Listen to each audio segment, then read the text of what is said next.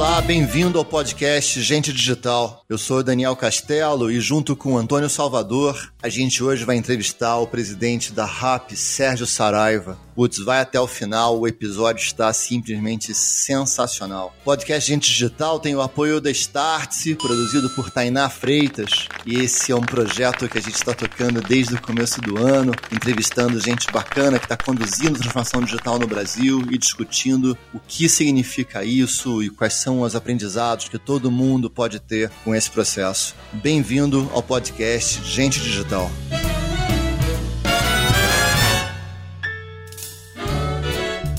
Olá, o nosso convidado de hoje é o Sérgio Saraiva, presidente da RAP Brasil. É um grande prazer receber o Sérgio hoje com a gente aqui. É, o Sérgio é daqueles IB Embev raiz, né? Aquele que passou quase 20 anos na, na Brahma é, e na IB Embev.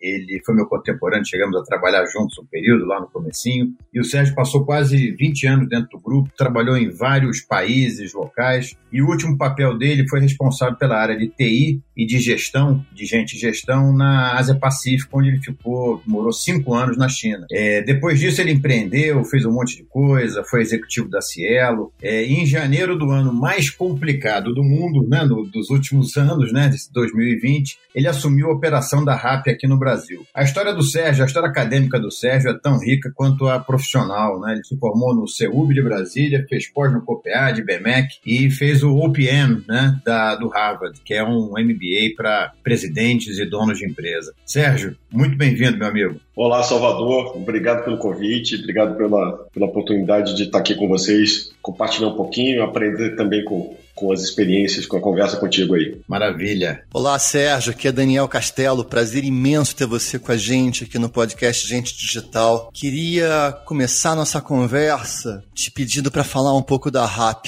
A gente se acostuma a usar a RAP, né? É só aplicar no app laranja e pronto, as coisas estão em casa. Mas vamos começar. Fala pra gente da RAP. Que empresa é essa? Qual é o tamanho dela? De onde ela vem? Por que ela é tão importante hoje no Brasil? Oi, Daniel. Prazer meu estar aqui com vocês. É muito bacana mesmo poder compartilhar um pouquinho da história e do, do modelo de gestão da, do RAP. Cara, o, o, o RAP é o seguinte: a gente não tem uma fábrica, a gente não tem um carro, uma moto, loja, nada. No entanto, a gente cria, na realidade, uma coisa muito maior. Nosso modelo de negócio é criar um ecossistema, onde esse ecossistema conecta partes onde todos têm que ganhar algo, onde todos têm que se beneficiar de algo. Então vamos lá.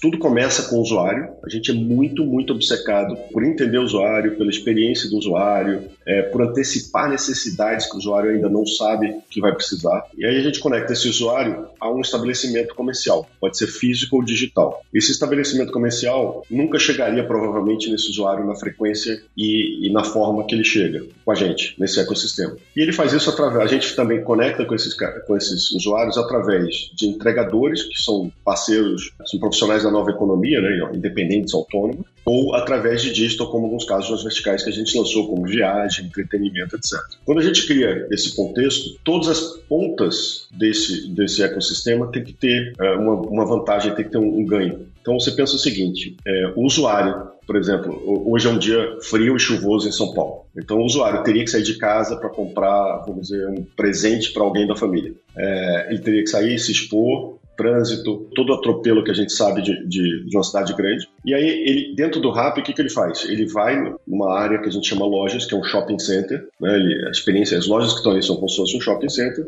E ao entrar nessa área, ele compra um presente, digamos aqui nesse exemplo, para a mãe. Quando ele faz isso, ele paga o preço de gôndola daquela loja. Se tiver em promoção, se tiver, não tiver em promoção, se tiver combo, o que for. A mesma promoção está refletida no aplicativo. E a entrega é feita por por um, por um entregador aliado, parceiro, como eu falei. O que, que significa isso, então? O usuário pagou o preço justo, o preço que ele pagaria se ele tivesse no shopping. O varejo, nessa loja, ela vendeu para um usuário que talvez não chegasse a ela, provavelmente não chegaria. E o entregador foi remunerado por um frete que o usuário paga. Então o usuário sabe que ele vai pagar o preço de gôndola, sabendo que ele tem que pagar o deslocamento de alguém para entregar na casa dele. Então o entregador, e se tiver gorjeta, é do entregador. Então ganhou o usuário pela conveniência, é, ganhou a loja porque chegou no cliente que não chegaria e ganhou o entregador porque ele teve um serviço. Se não existisse o aplicativo, ele também não teria. E a RAP, então, como é que é remunerada? Né? Olha, por ser um canal de vendas, a gente é remunerado com uma comissão. O varejo nos paga uma comissão para poder fazer esse ecossistema girar. Então,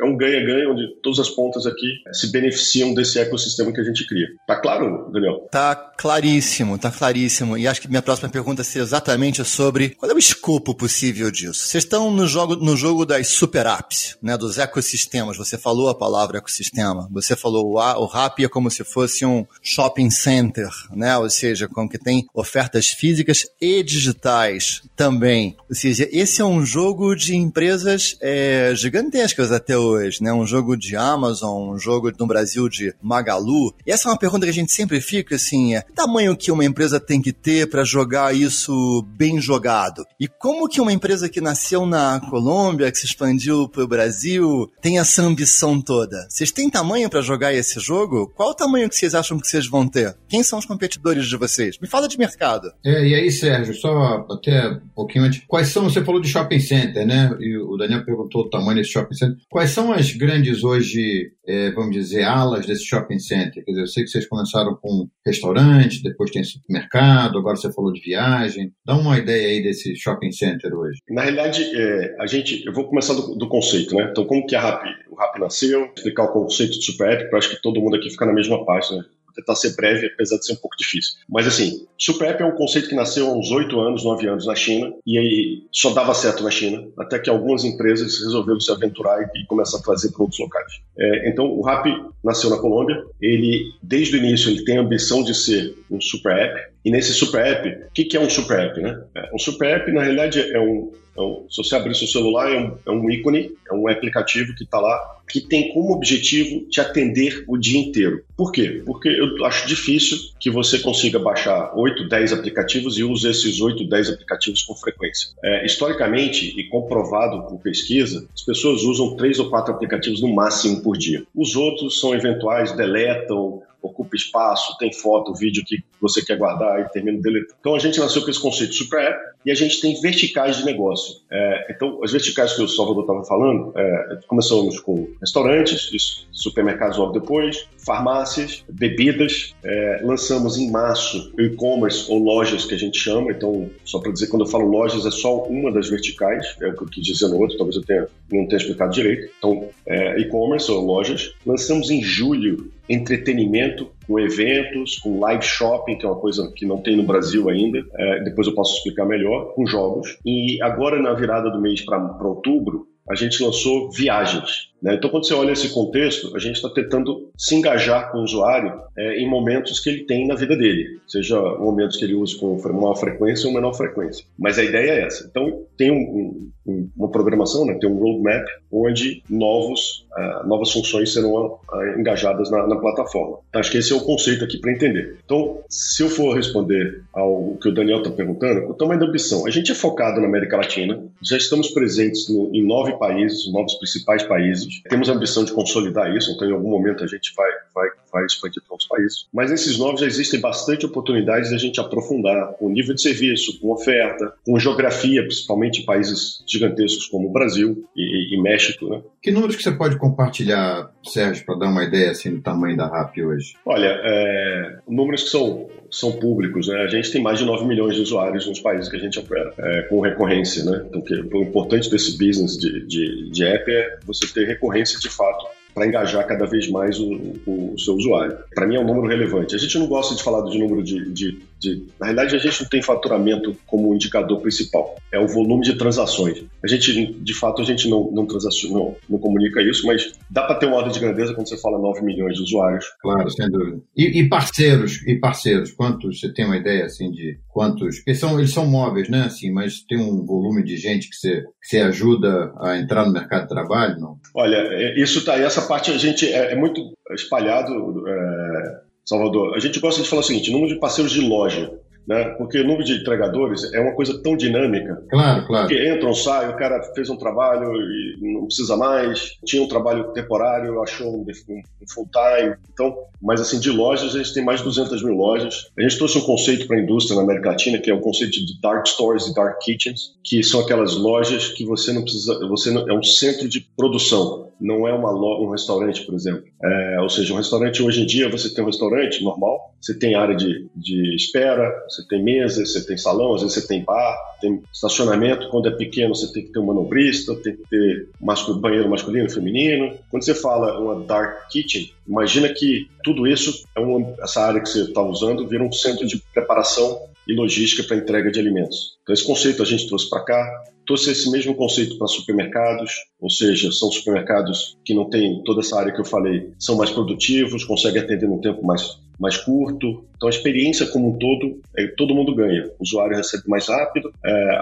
o supermercado tem um investimento menor. Então acho que de uma maneira a gente está sempre focado em melhorar a eficiência desse ecossistema, né? Mas falando um pouquinho do, do, do que o Daniel perguntou, assim, qual a gente tem tamanho, a briga de gigante. Olha, Daniel, o que acontece é o seguinte: a gente nasceu como eu disse, com foco em Super App. Então, o que, que significa? Cada uma dessas verticais que eu falei para vocês no, no início, há pouco aqui, é, elas são de fato como se fossem empresas diferentes, com seus times de tecnologia operando em squads, com seus OKRs ligados ao negócio, com o dono do negócio. Os times de, de produto e de tecnologia corporativos fazem a união dessas iniciativas para evitar que a gente tenha é, desalinhamento e problemas de performance, etc., que, o que na RAP funciona muito bem. Então, é, a gente nasceu para ser um super app. Quando você fala de grandes que querem virar super app, a dificuldade é, primeiro, que eles já estão grandes, segundo, que eles já nasceram com outra cabeça e estão mudando. Então a gente consegue, no nosso negócio, ter uma velocidade significativa e ter produtos mais inovadores, porque a dinâmica é muito grande, entendeu? Entendi. Então, a, esse, essa origem, na tua opinião, te dá uma vantagem competitiva sobre empresas que estão se adaptando para entrar nesse mercado. Eu consigo entender isso perfeitamente. Sem dúvida.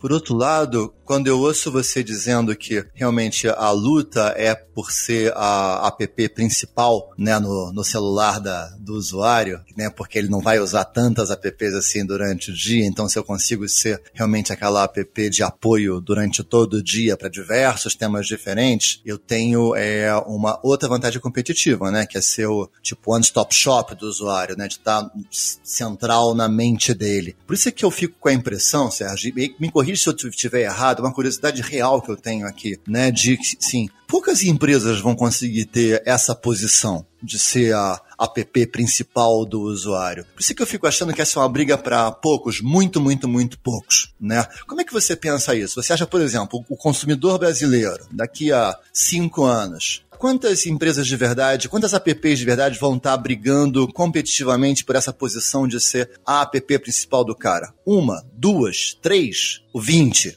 Quantas empresas conseguem jogar esse jogo e se dar bem jogando ele? É, acho que sua pergunta é ótima. Vamos lá. É, esse é um, é um mercado de briga pelo, pelo consumidor, por entender o consumidor, por ser rápido na oferta e, e, e, muito ágil no serviço, ágil e com serviço de qualidade. Né? Então, você tem razão quando você fala o seguinte: isso é uma briga de cachorro grande. Não vão ter 20 super apps. No, no, historicamente, historicamente não, mas quando você, você, você olha o que acontece no mundo hoje, não tem nenhum país com isso. Você tem na China dois, um terceiro ali desfontando. É muito longe ainda. É, nenhum outro país tem. Então, é, a nossa aposta é Queremos ser o super app da América Latina, queremos ter as parcerias mais relevantes para ofertar produtos para os nossos usuários de uma forma inovadora e, e, diferenciada, diferenciada inclusive principalmente no nível de serviço, então o serviço aqui é fundamental. A gente também tem um negócio que é o seguinte, é, pensa, pensa o seguinte, Daniel, pensa que você comprou no, no e-commerce, certo? Então você está no e-commerce da RAP, a gente vende muita coisa, mas a gente vende um serviço que é conveniência. Então, você vendeu um e-commerce, você comprou aquele presente lá que eu te falei. Se você comprou no e-commerce normal, para dar para sua mãe, ele dificilmente chega no mesmo dia. Se você comprou depois do almoço, não tem como chegar no mesmo dia de modo geral. O que a gente faz? A gente consegue entregar o e-commerce nas cidades que a gente opera, em qualquer lugar, de 30 minutos a 40 minutos na sua casa, ou na casa da pessoa que você quer nesse exemplo presente. Então, esse nível de serviço, esse nível de eficiência e esse ecossistema conectado da forma que a gente tem, neste momento ninguém tem. Você pode ter em restaurante, você pode ter uma outra coisa ainda, ainda para supermercado, mas com essas variáveis, com esses, essas verticais e essas variáveis que eu falei, é, ninguém oferece. Então, velocidade faz muito, muito impacto, tem muito impacto no negócio. Então, acho que esse é o primeiro ponto. O segundo ponto é que, em algum momento, obviamente, todos os super apps, eles passam por serviços financeiros. Eles passam por serviços que você não usa com muita frequência. Então, o que, que significa isso? Significa que você só vai ter um na sua, no, seu, no seu celular. Não, não, tem, não tem demanda para você ter dois. Você vai escolher o que te melhor agrada, tem melhor experiência, tem melhor nível de serviço. Então, é, a gente quer ser esse. Então, nossa aposta, nosso investimento e a gente tem trazido grandes fundos mundiais é, para investirem, né? acho que alguns foram públicos, principalmente SoftBank, que é gigantesco, e, e mais recentemente um chamado T. Rowe Price, que é um gestor de ativos americano muito maior até que o próprio SoftBank, que entrou nessa última rodada agora de, de setembro. Então, é, em algum momento, esses caras estão chegando muito próximo do que a gente está enxergando, né? essa oportunidade de ser o super app da América Latina. Tem uma pergunta que eu, que eu tenho, você falou um pouquinho das dark kitchens e, e de dark supermercados, é, é eu, eu, eu, trabalhei um pouquinho, bastante no varejo e, e, e, essa coisa de marca própria, né, do, do supermercado, ter a sua própria marca e ao mesmo tempo você compete com o seu parceiro, isso sempre foi uma fricção, por outro lado, uma oportunidade de aprendizado de ambas as partes. Dados é um outro aspecto também que você, de, de discussão e de conversa com os seus parceiros, né, de quem quem, quem gerencia, quanto, quanto de dado eu tenho da transação, da informação. Como é que vocês vêm administrando esses dois aspectos, né? Com, o seu, com a sua rede de parceiros. Ao mesmo tempo, você tem que atraí-los para a sua plataforma e, e todos têm que querer estar nessa plataforma porque vai ser bom individualmente para eles, mas tem a questão de, eventualmente, em algum momento, você vai competir com eles. E, e, e também tem essa questão dos dados. Como você administra essa... Eh, como você vê administrando essa ficção? O que é sucesso aí para você nessa relação com seus parceiros? É, Salvador, acho que você vindo do varejo, você sabe, sabe o quanto é difícil essa, essa briga pelo usuário, né? Isso. Então, acho que, acho que a primeira coisa que, que vem à cabeça é a seguinte: a gente não está aqui para competir, a gente está aqui para agregar. Então, é, o é, que, que eu quero dizer isso? Né? Aquela cabeça da RAP é muito em colaboração. Então, eu quero trazer para aquele varejo específico clientes que ele não teria condições de trazer né, novas experiências, novos clientes, insights para que ele consiga descobrir oportunidades novas de consumo, não só clientes, mas insights também, com base em dados, para que eles consigam é, crescer em ofertas também. Então, é, acho que a segunda coisa que eu queria dizer é o seguinte: primeiro, LGPD, a gente nasceu na Colômbia, LGPD é forte, então a gente nasceu na Colômbia e desde o início a legislação colombiana é forte e inspirada, inclusive, na, na legislação europeia. Então, desde o início, isso sempre foi muito forte para a gente. Então, mesmo com a LGPD no Brasil entrando agora, que na Colômbia foi, foi bem antes, a gente já estava compliance, não teve, teve zero ajuste em função do que a gente é, já tinha. Então, o que a gente faz, é, a gente faz sempre de forma agregada, com os usuários de uma determinada região, os usuários de uma determinada região, determinado segmento, com determinado hábito, é sempre uma forma agregada, mantido absoluto sigilo é, individual. E aí o que a gente acha é o seguinte, a gente já está fazendo com vários supermercados, a gente chama de dark store é, o supermercado, né? Então os, os, vários supermercados já abriram dark stores conosco em regiões onde eles não tinham informações que teria demanda naquela região para o supermercado deles. Então a gente traz dado como fonte principal para entender o usuário, e aí, quando você fala que eu entendendo o usuário, eu vou para o nosso parceiro e digo assim: olha, aqui tem uma demanda que você não está vendo, aqui tem um hábito que você não está vendo. Aqui tem uma oportunidade de você abrir uma nova operação desta forma, com este formato, com esse investimento, e a gente assessora, a, inclusive, a abertura da loja, inclusive a operação da loja. Então, é, no sentido, na essência de colaboração e divisão de, de, de longo prazo. Então, eu, o que eu entendo é, nós começamos ano passado com Dark Stores, trouxemos para o Brasil com a grande rede de supermercados, deu muito certo e aí hoje em dia praticamente toda a grande rede já está já tá usando o mesmo, o mesmo recurso. Então o sucesso que a gente vê é que na nossa cabeça é que cresça o segmento onde a gente atua, a gente obviamente cresça junto, mas principalmente que a gente engaje mais usuários, obviamente fazer parte desse crescimento, mas engaje esses usuários em novas experiências que eles jamais imaginariam poder fazer dentro do, do aplicativo rápido, entendeu? Ah, Sérgio, que bom que você falou isso. Queria te perguntar sobre isso exatamente, porque essa é uma das dúvidas que eu sempre tenho sobre a experiência do, do consumidor, né? Quando você passa a ser a principal app, é como se realmente o mercado fosse para dentro de você. E aí as lojas que competem dentro do Rap, porque elas competem entre si dentro do Rap, elas competem também pela experiência do, do consumidor, é claro. No mundo digital, a experiência do consumidor é muito importante. E aí tem um jogo que é engraçado, que, que assim, o Rap domina toda a experiência do consumidor, mas as lojas dentro do Rap competem entre si. E competir entre si significa criar experiências, promoções, formas de navegar, formas de ver o produto, formas de fazer os bundles, etc. Tal, mas de uma certa forma conseguir testar. E testar significa ver os dados dos testes. Vocês têm uma área que permite às suas lojas fazerem testes de consumidor junto com vocês, testes de abordagem junto com vocês. Existe um trabalho a quatro mãos entre o RAP e as lojas para permitir é, modelos competitivos diferentes, diferenciados? Quão, quão a quatro mãos isso funciona? Daniel, é, a, gente, a gente aposta nesse ecossistema, né? O sucesso do ecossistema tem que ser o sucesso é, de todo mundo para que ele dê certo. Então, se, se uma ponta sai perdendo, de alguma maneira, o ecossistema não, não, não deu certo. E a gente tem que atuar. Então a gente trabalha com o sistema da seguinte forma: a gente, para cada grupo de, de restaurantes, mercados, farmácias, etc., a gente tem é, o que a gente chama de CAN, que é a tradução de Key Account Manager, que ou seja, são gestores de conta, e esses gestores de conta têm o principal objetivo é fazer com que o parceiro tenha sucesso. Por quê? Porque ele, esse, esse CAN está focado no sucesso do parceiro e aí a gente monitora cada, cada ponta desse, desse ecossistema. Então, o que, que significa ter sucesso? É, ele vai entender. É, lembra que a gente faz por geolocalização. Então, eu posso ter um, bar, uma, um restaurante numa determinada região, sei lá, paulista, para falar aqui em São Paulo, e eu tenho outro, outro restaurante em Jardins. Então, digamos que é uma rede que tem três, quatro restaurantes. Eles competem com restaurantes distintos, eles competem com usuários que algumas vezes têm hábitos distintos. Então, pode ser que, por exemplo, um da Paulista ele queira algo mais rápido, algo mais simples, porque ali ele tem um interesse de produtividade. Né? Então, no jardim já é diferente, o consumidor provavelmente está em casa e ele quer ter uma qualidade, uma experiência onde ele consiga ter mais qualidade e com mais tempo disponível ele consegue usufruir de forma diferente. Então, esse CAN, ele está ali para entender isso, pegar os dados da RAP, sempre respeitando o que eu expliquei antes, LGPD, de forma agregada, fazer mapas de calor, fazer mapas de horário e calor, fazer hábitos de consumo, frequências de recompra, o que, que se compra naquele, naquele prato, por exemplo, que você está pedindo, naquela, aquele presente. Se você é usuário de restaurante, se você também está usando outro, então, outras verticais. Então, a ideia é que esse cara seja um grande empreendedor da, daquela rede de, de, de estabelecimentos que ele ajuda. Então, ele tem que ser muito hábil comercialmente, mas muito mais inteligente com dados para suportar o processo de decisão dele. E aí, dado é o dia a dia da gente, né? Então, a gente é uma empresa bastante focada em dado, porque é a melhor forma de você suportar as decisões de negócio. Não só com inspiração né? Inspiração suportada por dado.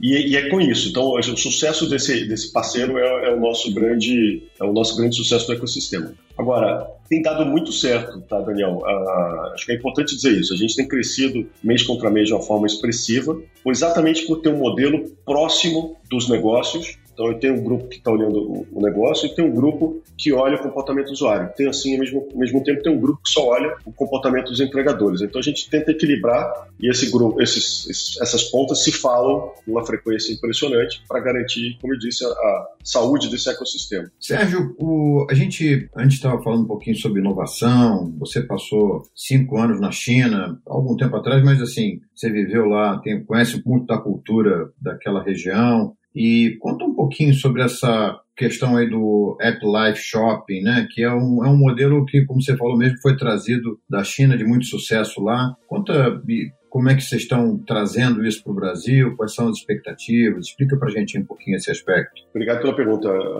Salvador. Cara, é o seguinte, o live shopping tem tudo a ver com o que a gente acredita, que é aquela compra que você tá, passou no canal e você passou no Rap e você falou assim, eu acho que eu vou querer. É, imagina você estando num shopping, você foi comprar um presente, eu vou usar o, o Bedito como exemplo do presente, você foi no shopping comprar um presente para sua mãe, mas você passou lá e numa determinada loja você quis comprar um chocolate, você, sei lá, você acha que você merecia comprar aquele chocolate naquele momento de indulgência. Ou queria tomar ah, algum refrigerante, alguma bebida, que era sexta-feira, final do dia, etc. Então, o que a gente quer é trazer essa conveniência para dentro do rápido, sempre. Isso é, um, isso é um modelo mental, um modelo de negócio. Então, o que, que a gente viu a oportunidade? De fato, espelhar um, um negócio que existe na China, que é, que é o live shopping, que é provocar novas ocasiões de consumo de uma forma que eu também te entrego em 30, 40 minutos em casa, como o nosso modelo?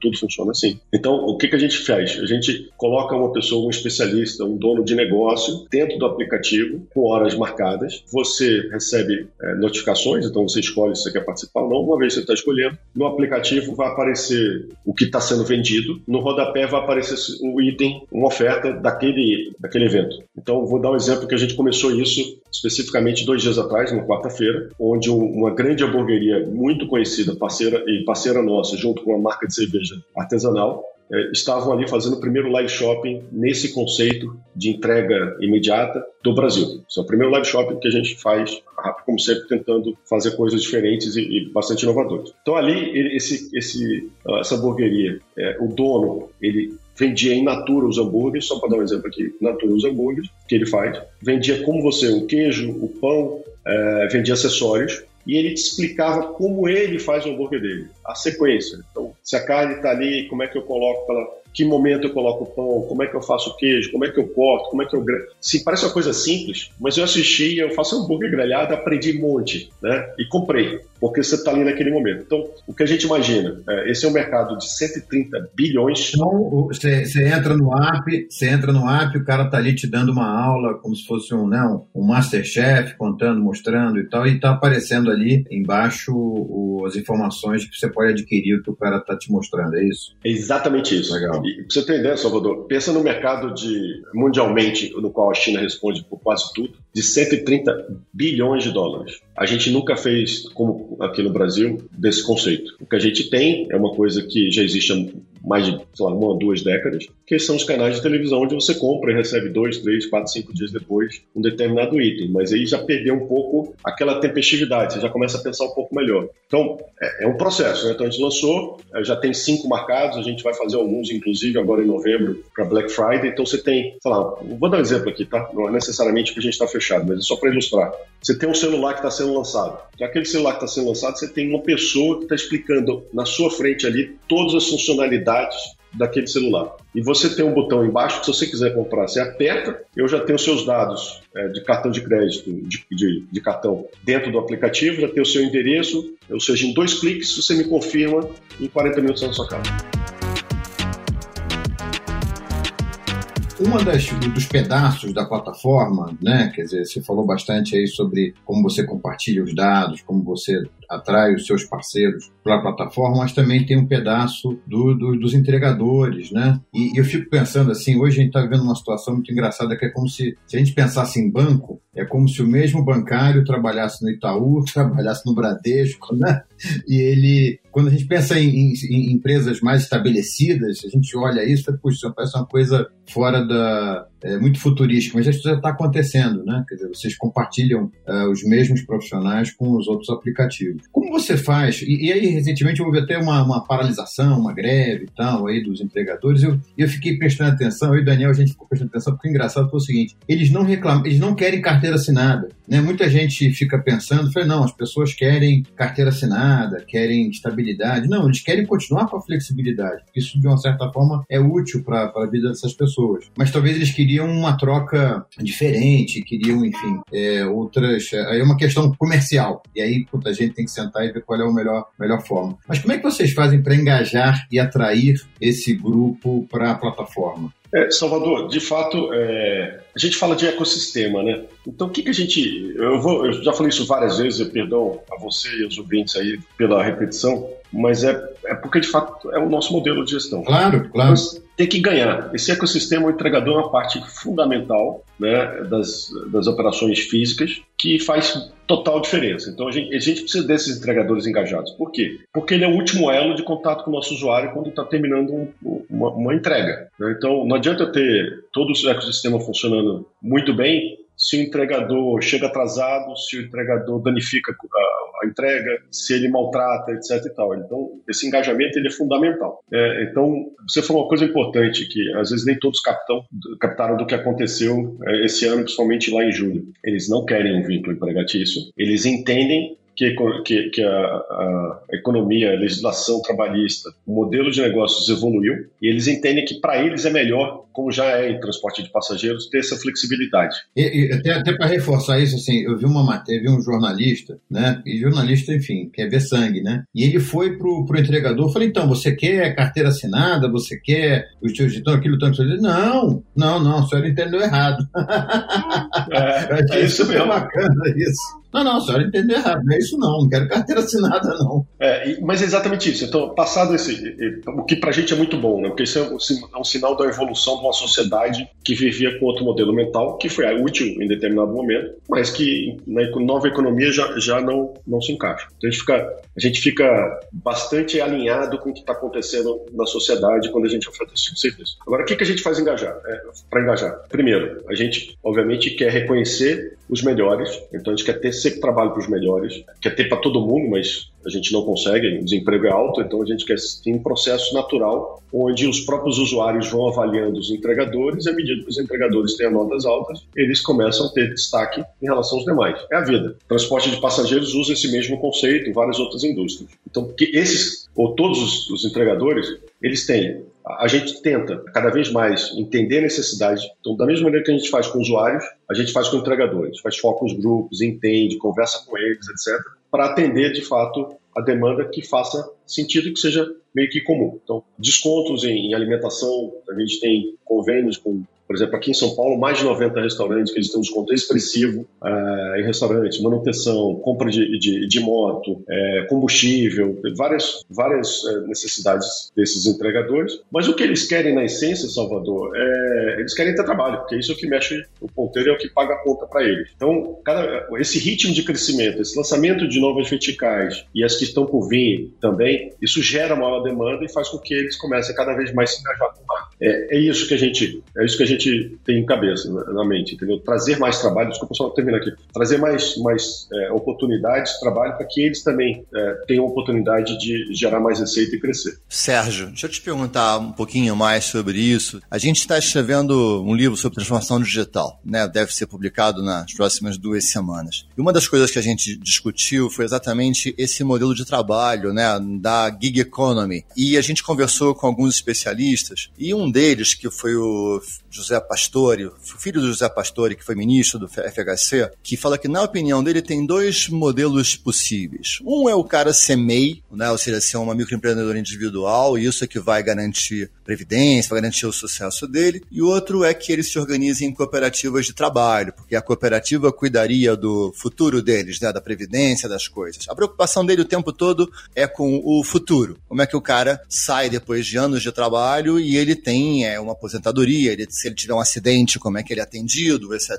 Tá? Então ele via esses dois modelos como os modelos preferenciais de cabeça dele. Ou microempreendedor individual ou é, cooperativa de trabalho. E a gente sempre falando do cara que realmente transforma isso no meio de vida. A gente não está falando do estudante que faz um bico para ganhar uma grana, né? Porque essa é outra situação completamente diferente. Como é que você vê é, essa questão do lado do, do trabalhador? Qual é a melhor forma que ele pode se instituir para trabalhar bem para as plataformas, para trabalhar bem na gig economy e ainda ter um pouquinho de, de proteção, de seguro, etc. Como é que você pensa isso? Oh, Daniel, essa é uma pergunta polêmica é, em qualquer um dos países que, que gig economy já entrou. E, e olha que são mais de 100. Então, isso, esse é um dilema é, de todos, absolutamente todos os países. Então, isso não é particular do, do Brasil, acho que é um ponto relevante. É, eu acho que a sociedade como um todo, as sociedades como um todo, estão aprendendo a viver com esse novo momento. Acho que é um outro fato é, relevante aí. E acho que também, pelo que eu estudo, que a gente conversa, acompanha,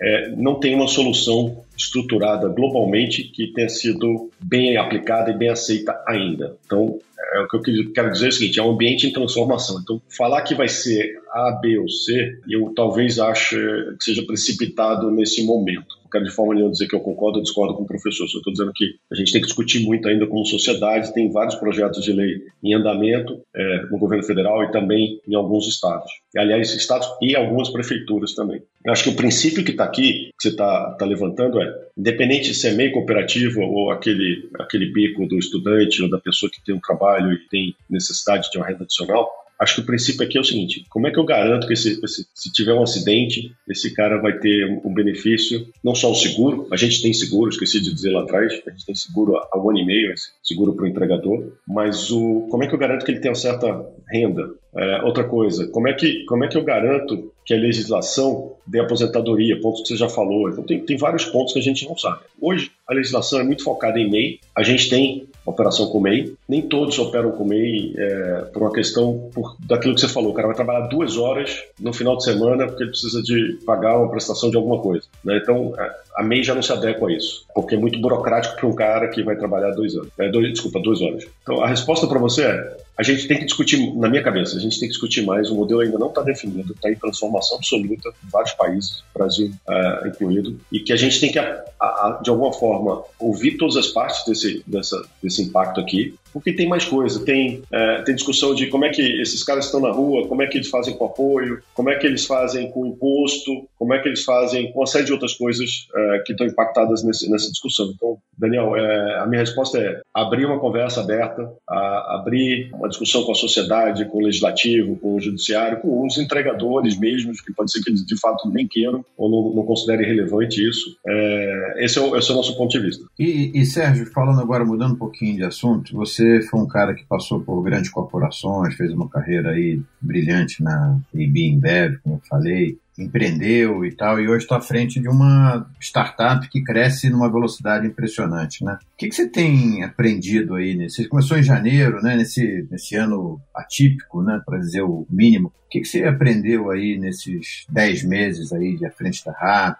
Quais são aí já seus... O que, que você diria aí para os novos líderes, né? Como é que a gente se prepara para liderar nessa, nesse, nesse, nesse mundo digital? Salvador, é, essa, esse é um ótimo aprendizado. Eu, quando você me falou lá atrás que eu empreendi, eu fiquei no, numa aceleradora dois anos e meio, montando, a gente montou duas empresas, vendeu uma e outra continua lá. Então, assim, eu já, já entendi um pouquinho do ambiente, do ambiente de startup, né? Bastante. Dois anos e meio, 8, 10, 12 horas por dia no mesmo ambiente, você começa a já ter uma boa noção de como funciona. Então, acho que a primeira coisa que eu aprendi é ter que ter uma cabeça de atitude vencedora. Eu, te, eu tenho que ser positivo, porque vai acertar, vai errar com maior frequência. Então, tem que ter aquela cabeça, puxa, não deu certo agora, mas eu vou acertar. Vou, vou pensar diferente daqui a uma semana, daqui a um dia, três dias, eu vou voltar com, com uma solução melhor. Resiliência seria uma resiliência acima da média? Seria isso? Não? É uma resiliência, mas é, é, não só uma resiliência na capacidade de suportar. Uhum. Uma resiliência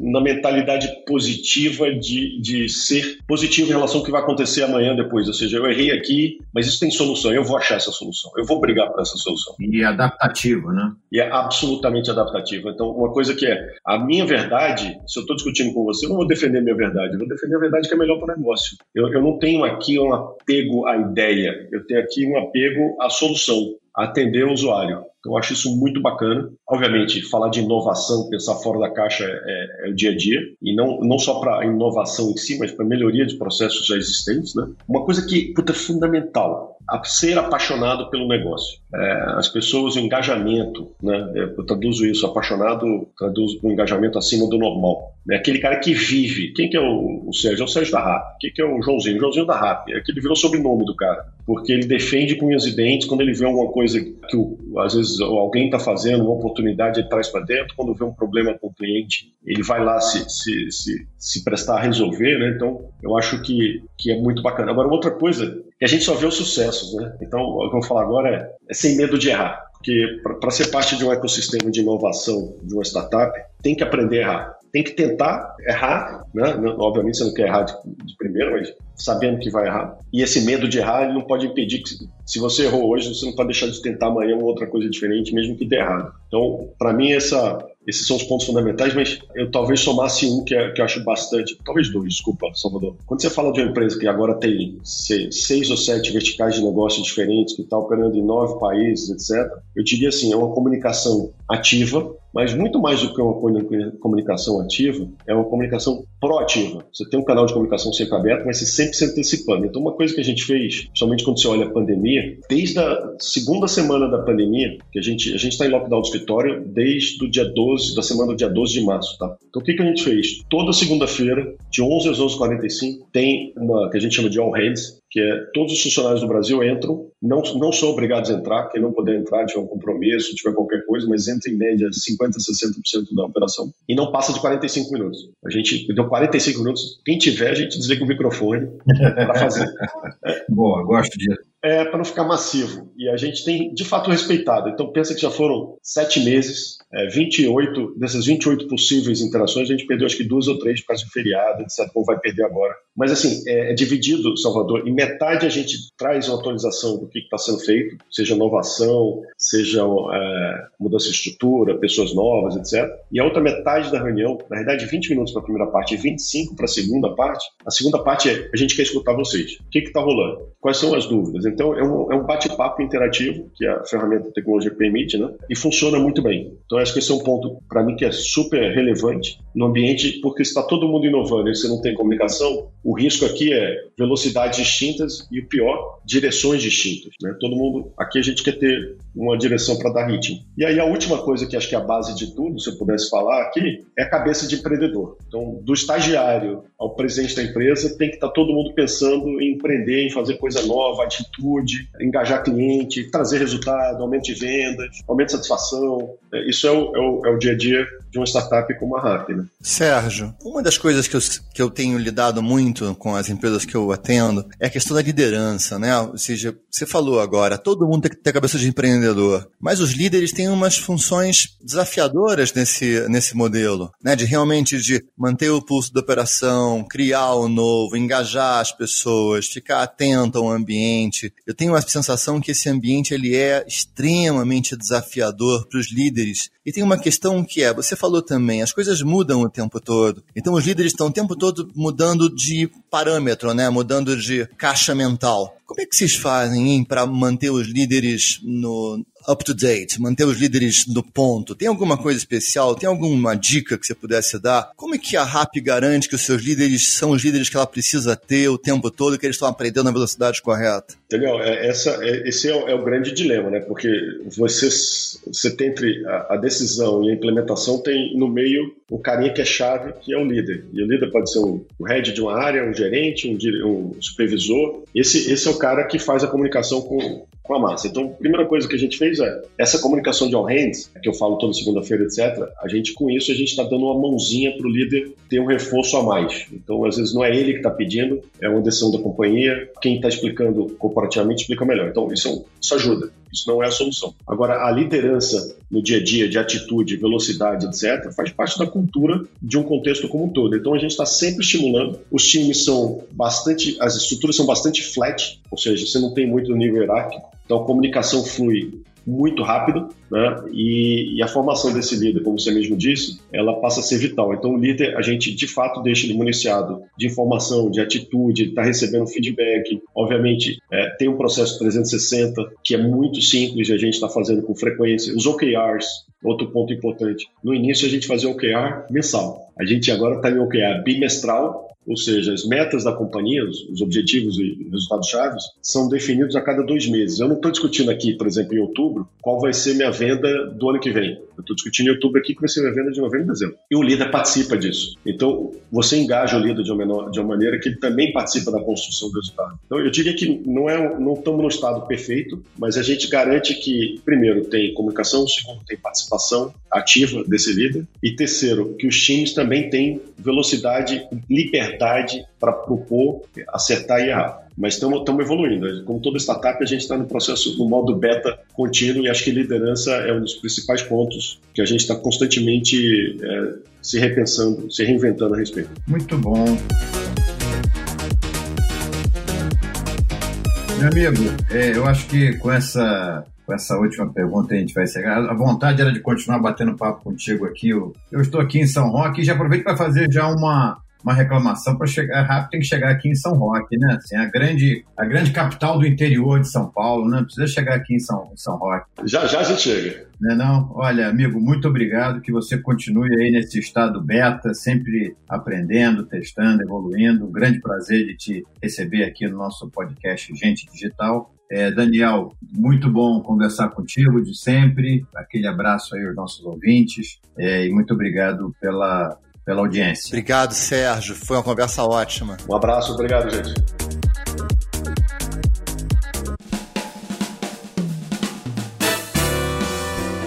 Esse foi mais um episódio do podcast Gente Digital, com Daniel Castelo e Antônio Salvador, com apoio da Startse, produção de Tainá Freitas. Hoje nós entrevistamos Sérgio Saraiva, CEO da RAP.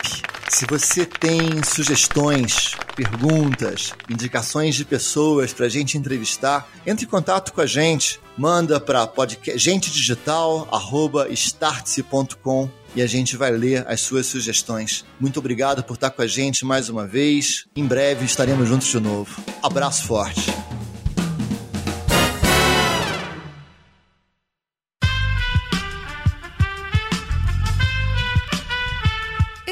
Podcast foi editado por Aerolitos Edição Inteligente.